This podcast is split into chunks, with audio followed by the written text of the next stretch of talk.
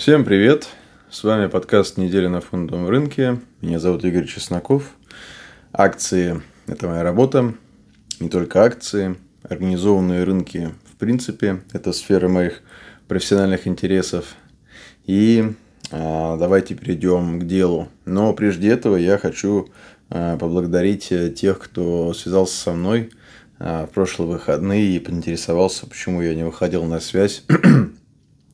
Причина личная, не относящаяся к работе. Я решил немного сменить обстановку. Но мне было очень приятно, и я ценю ваше внимание. И в свою очередь постараюсь дальше продолжать деятельность, которая будет полезна для вас в плане освещения фондового рынка, просвещения в отношении фондового рынка и, возможно, чего-то большего. Но давайте перейдем к той ситуации, с которой мы завершили неделю двадцать, по состоянию на двадцать восьмое августа две тысячи двадцать первого года. Значит, мы имеем дело с таким достаточно типичным, уже сезонным поведением индекса, который можно назвать Seasonal Melt-Up, то есть индекс, как это правильно сказать, ну, карабкается вверх, что ли, если вот так вот не совсем дословно переводить, а, а по контексту. А, при этом а, Nasdaq обновляет вершины. А, мы остановились сейчас на отметке пятнадцать двадцать девять. А, эс энд пи пятьсот также обновляет вершины, и торги, э, торги остановились на отметке сорок пять ноль девять. Russell от них отстает, он пока еще находится в продолжительной консолидации, которая у нас завершилась в феврале. Кстати, достаточно релевантный индикатор того, что несмотря на прогресс в индексах, вполне возможно, что ваш портфель по-прежнему так и не показывает того перформанса, который вы от него ждете, потому что мы все здесь, я думаю, так или иначе любим Grow Stocks, акции роста в разных их ипостасях, на разных этапах их жизненного цикла, как именно торгуемой бумаги. Но именно вот то пространство фундаментальное, которое объединяет эти бумаги, я думаю, для нас плюс-минус одинаково. Вот. И очень интересно, что февраль как раз ознаменовал завершение вот этого самого прекрасного периода. И с того момента Russell ничего не делал. И это настолько каноническая история, что действительно надо себя приучать к тому, чтобы смотреть за этим. Потому что Russell – это компания малой и средней капитализации. И большинство тех компаний, которые так любим торговать мы, относятся тоже к компаниям малой и средней капитализации. И поведение этого индекса, оно показывает вполне действительный аппетит к риску. Не обязательно нахождение тех эмитентов, которые у вас в портфеле находятся в этом индексе, потому что многие из них это относительно недавние выпуски, их не включали, разумеется, ни в какие индексы пока еще что, но тем не менее они соответствуют портрету той бумаги, которая в этом индексе, ну, не доминирует, но точно представлена, так скажем. Вот. И отсутствие прогресса в Расселе – это очень и очень репрезентативная история. То есть он, по сути дела, находится в интервале примерно две тысячи триста пятьдесят – это вершина, и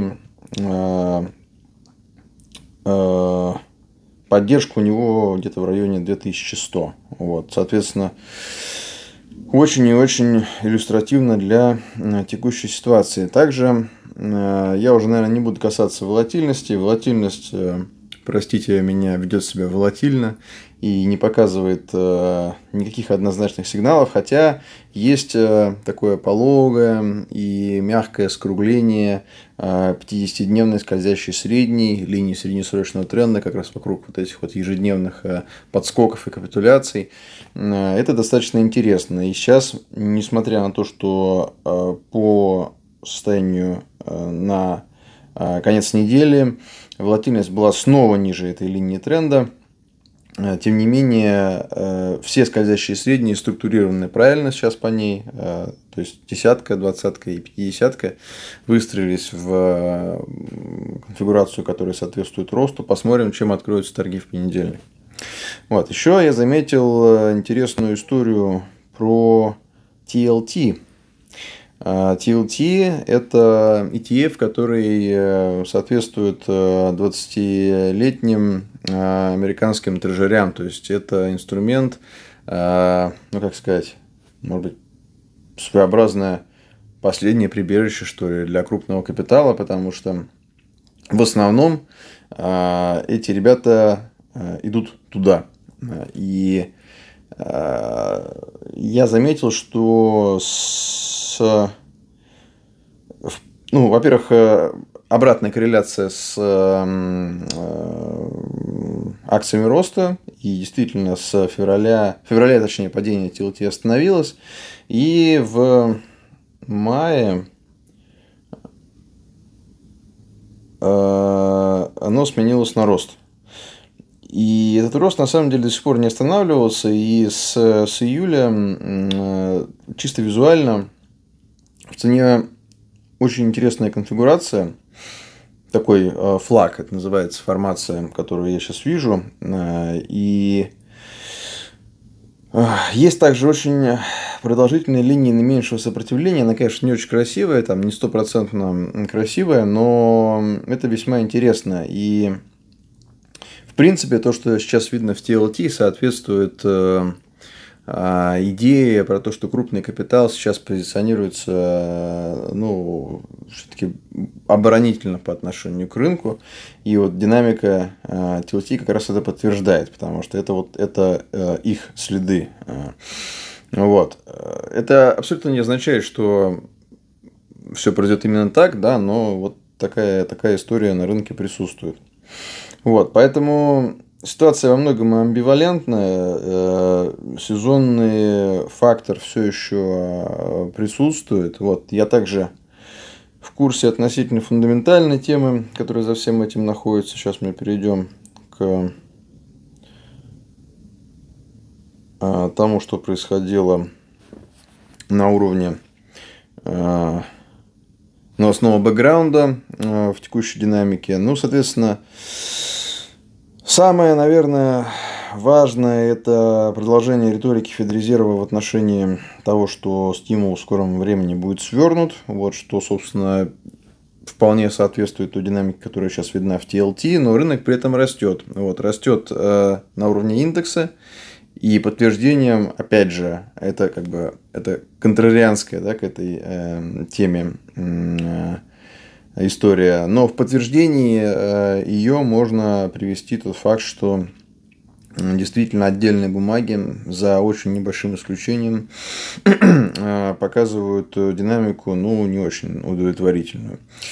Значит, что еще, что еще можно упомянуть в плане информационной картины? Значит, есть информация о том, что дельта-вариант коронавируса в США находится на этапе пика, то есть уже подходит к своему завершению.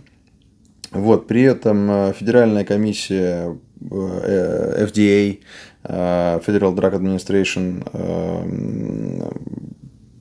значит, полностью подтвердила вакцину, утвердила вакцину вот Pfizer и BioNTech, соответственно, тикер Pfizer пи эф и и BioNTech би эн ти экс. Это, к слову, наверное, самый успешный трейд, который был за последние пару месяцев лично у меня. И, к слову, он по-прежнему консолидируется. Конечно, не так красиво, как это было в июле. И это по-прежнему старая тема. И в отношении этой консолидации с гораздо большей вероятностью может произойти история про sell the news, buy the rumors, sell the news. Но, тем не менее, такой факт тоже есть. Соответственно, Белый дом показывает прогресс по инфраструктурному билю. Отчеты в основном хорошие. Есть информация о том, что в скором времени будут повышать цены производителей полупроводников. Вот. Это также было заметно в котировках Nvidia Это не совсем моя тема, она слишком большая для меня, это так называемый э, людный трейд, если так можно выразиться, но и это заметно было на этапе, когда она преодолевала э, вот эту вот э, консолидацию свою, то есть, точнее, обновляла вершины. Э, там было одно не очень, не очень красивое движение, которое, если бы я участвовал, оно бы мне, э, скажем так, э, привело к тому, чтобы реализовался бы риск-менеджмент, скорее всего. Но факт есть факт. Потом динамика цены стала позитивной. То есть это вот как раз пример про то, как исключительно фундаментально хорошая история преодолевает, в принципе, не очень выгодный рыночный контекст, но с проблемами. То есть это не идеальный трейд, это такой трейд, который абсолютно не столь привлекательное сочетание риска и доходности имеет, как то, который, например, ищу я, но он, тем не менее, работает. Вот. Nvidia, и есть смысл, наверное, тем, кому прям вот очень нужно что-то предпринимать, срочно посмотреть в сторону, например, ти эс эм, вот, и других историй из этого пространства, эй эс эм эл и так далее. Вот. Геополитическая обстановка в Афганистане остается пока... без изменений, и я не думаю, что она будет как-то очень сильно влиять на рынок, вот, потому что, ну, здесь можно просто учесть, учесть исторический контекст, и, в общем-то, э, все циклично, и рано или поздно подобные истории, так, подобные регионы, да, где разворачиваются такие события, они сменяют друг друга, э, каждому такому краткосрочному историческому периоду, краткосрочный я подразумеваю там десятилетия, да, а, каждая своя такая горячая точка. Вот сейчас, видимо, какой-то период начался, когда эти а, неясно, где будет а, следующий вот этот вот, а, как я не знаю, как правильно подобрать определение, какой-то геополитический триггер, что ли, не знаю, там inflection point я бы его назвал в английском языке, то есть некая не очень, может быть, значительная в глобальном контексте страна или регион, или город, где происходят какие-то очень... или значительные, но происходят очень важные события, которые во многом влияют на геополитическую обстановку. То есть, это вот Ирак был в свое время такой, таким регионом, это была там Сербия, там, ну и так далее, и так далее, и тому подобное. То есть, может быть, место Афганистана займет Северная Корея там, или что-то еще. То есть, сейчас просто переходный период, и надо смотреть за развитием ситуации. Может быть, какие-то события будут разворачиваться в Мексике, может быть, какие-то события будут разворачиваться в Южной Америке. То есть, потенциальных горячих точек в мире на самом деле много. Вот в контексте фондового рынка исторические... переход событий в какой-то горячей точке именно в активную фазу, это зачастую позитивный сигнал для рынка, потому что, как мы это уже проговаривали раньше, активное военное участие Соединенных Штатов где-то обычно сопровождается стимулирующими мерами в экономике и, в общем-то, очень... существенно. Это во многом милитаризованная экономика, это милитаризованный в том числе фондовый рынок и цепочки подрядчиков и взаимосвязи экономические, которые окружают там, военные процессы, военную логистику и так далее, они очень сложны и могут проявляться в совершенно, ну, не совсем, не в столь очевидных закономерностях, я бы так сказал. То есть, но в целом для рынка это позитивная история. В том, что сейчас нету такой выраженной какой-то э, там, конфронтационной динамики, на самом деле тот фактор, который можно в принципе укладывать в контекст того, что рынок не очень комфортный для инвестирования. Вот. Соответственно, с этим мы э, переходим на следующей неделе в сентябрь, посмотрим. Завершается летний период, то есть первые там две-три недели сентября еще можно как так отнести в эту, ну, к этому сезону с его факторами, но будем смотреть за развитием событий, то есть есть по-прежнему интересные истории. Я заметил, может быть, чуть больше интересных консолидаций на этой неделе, чем раньше. Буду наблюдать за их развитием, но буду очень консервативен, потому что мне нужно что-то очень убедительное, чтобы я сейчас поверил в какие-то новые позиции.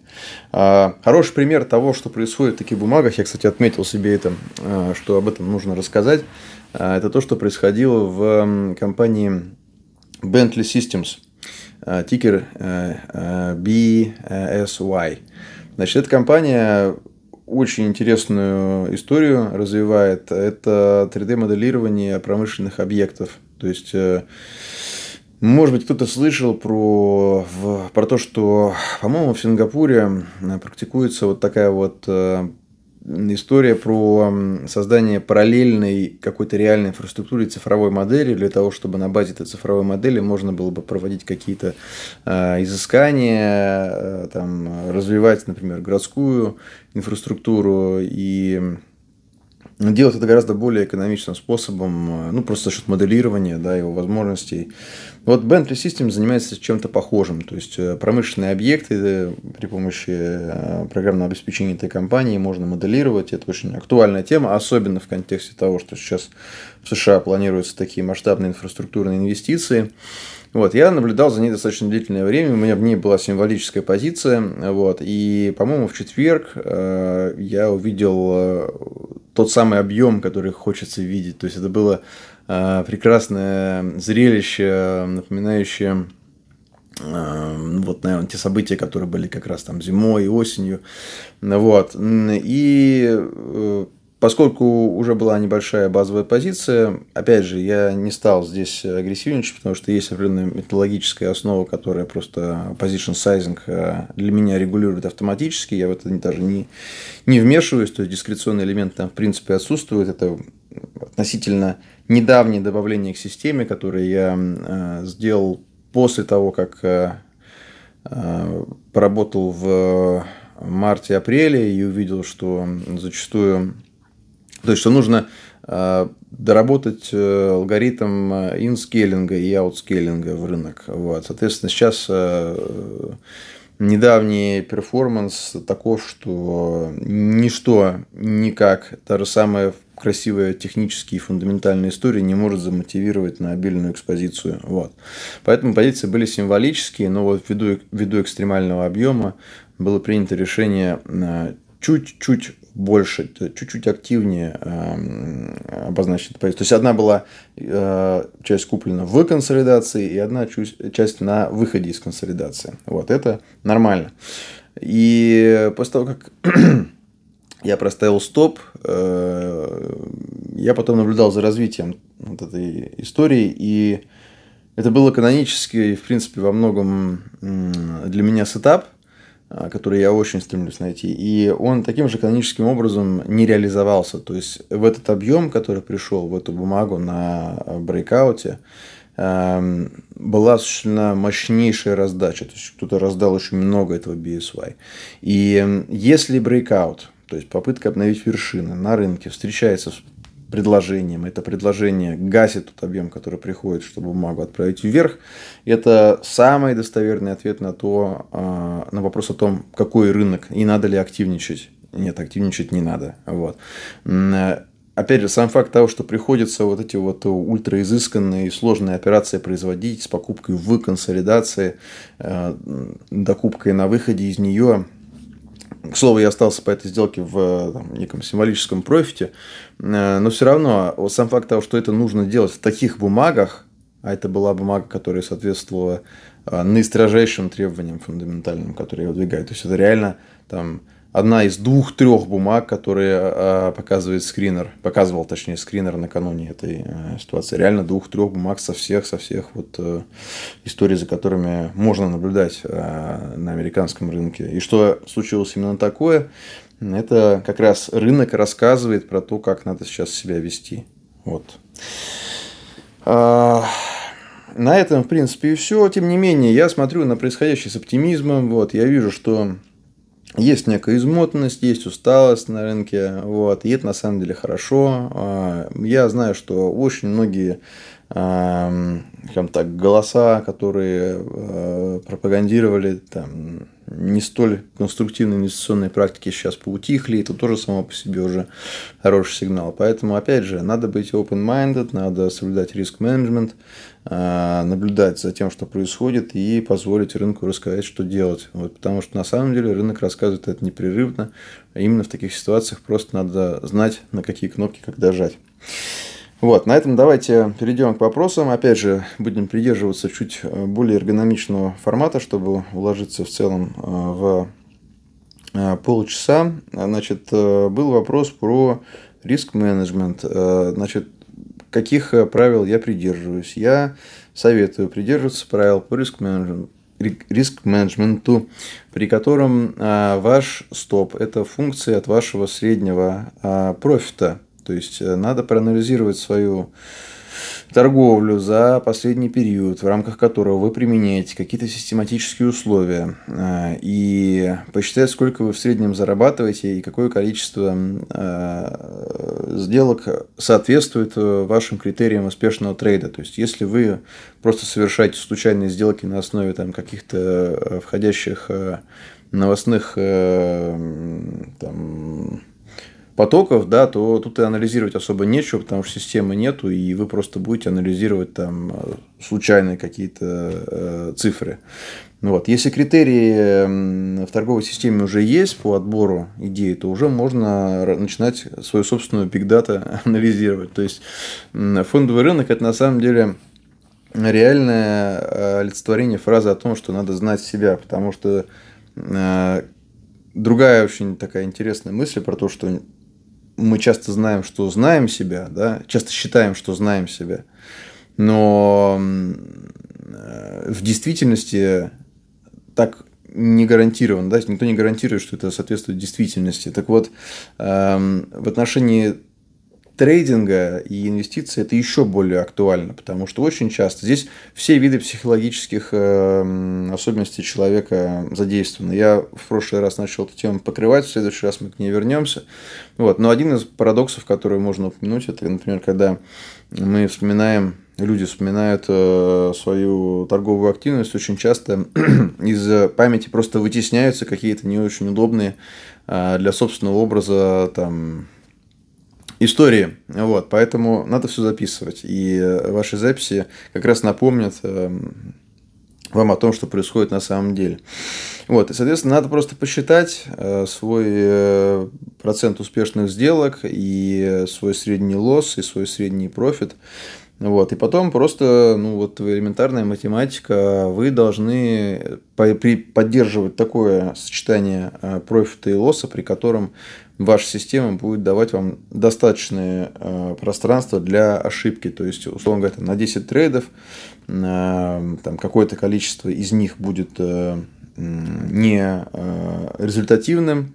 Точнее, результат будет отрицательный. Вот. Надо, чтобы при этом все равно оставался задел для опережающего риск успеха в случае, когда что-то начинает работать. Соответственно, при благоприятных рыночных условиях это сочетание должно быть просто сокрушительным для даунсайда. Вот, вот это очень важно. Диспропорциональный профит и лосс. Ну и, соответственно, чем больше в сторону профита, тем лучше. То есть, я стремлюсь платить за участие центы, а забирать доллары и десятки долларов. То есть, меня интересует исключительное, исключительное качество, умноженное на исключительный интерес рынка при этом. Вот такая история. Вот. И у этой стратегии очень много нюансов, но это то, к чему стремлюсь лично я.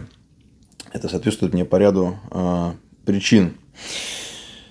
Так, э, по поводу того, как позиционировать личные портфели. Слушайте, ну здесь вот э, я очень часто слышу этот вопрос. Пожалуйста, не спрашивайте меня про то, что нужно ли ставить э, стопы и нужно ли управлять э, риском или нет. Я всегда буду отвечать, что нужно, потому что, ну, я даже не знаю, какую аналогию здесь еще, ну, обозначить. Если вы серьезно этим занимаетесь, если инвестиции – это не просто баловство или казино там, или какое-то развлечение, то надо превращать это в бизнес. В бизнесе вы контролируете даунсайд и стремитесь к максимальному апсайду, да? То есть, вы хотите зарабатывать. Для того, чтобы зарабатывать, вам нужно ограничивать свои риски. В, ну, торговля акциями – это квинтэссенция бизнеса, в принципе. То есть, это все то же самое, что и торговля, там, я не знаю, и строительство, и так далее. Просто это очень быстро, и это вот в таком виртуализованном интерфейсе происходит.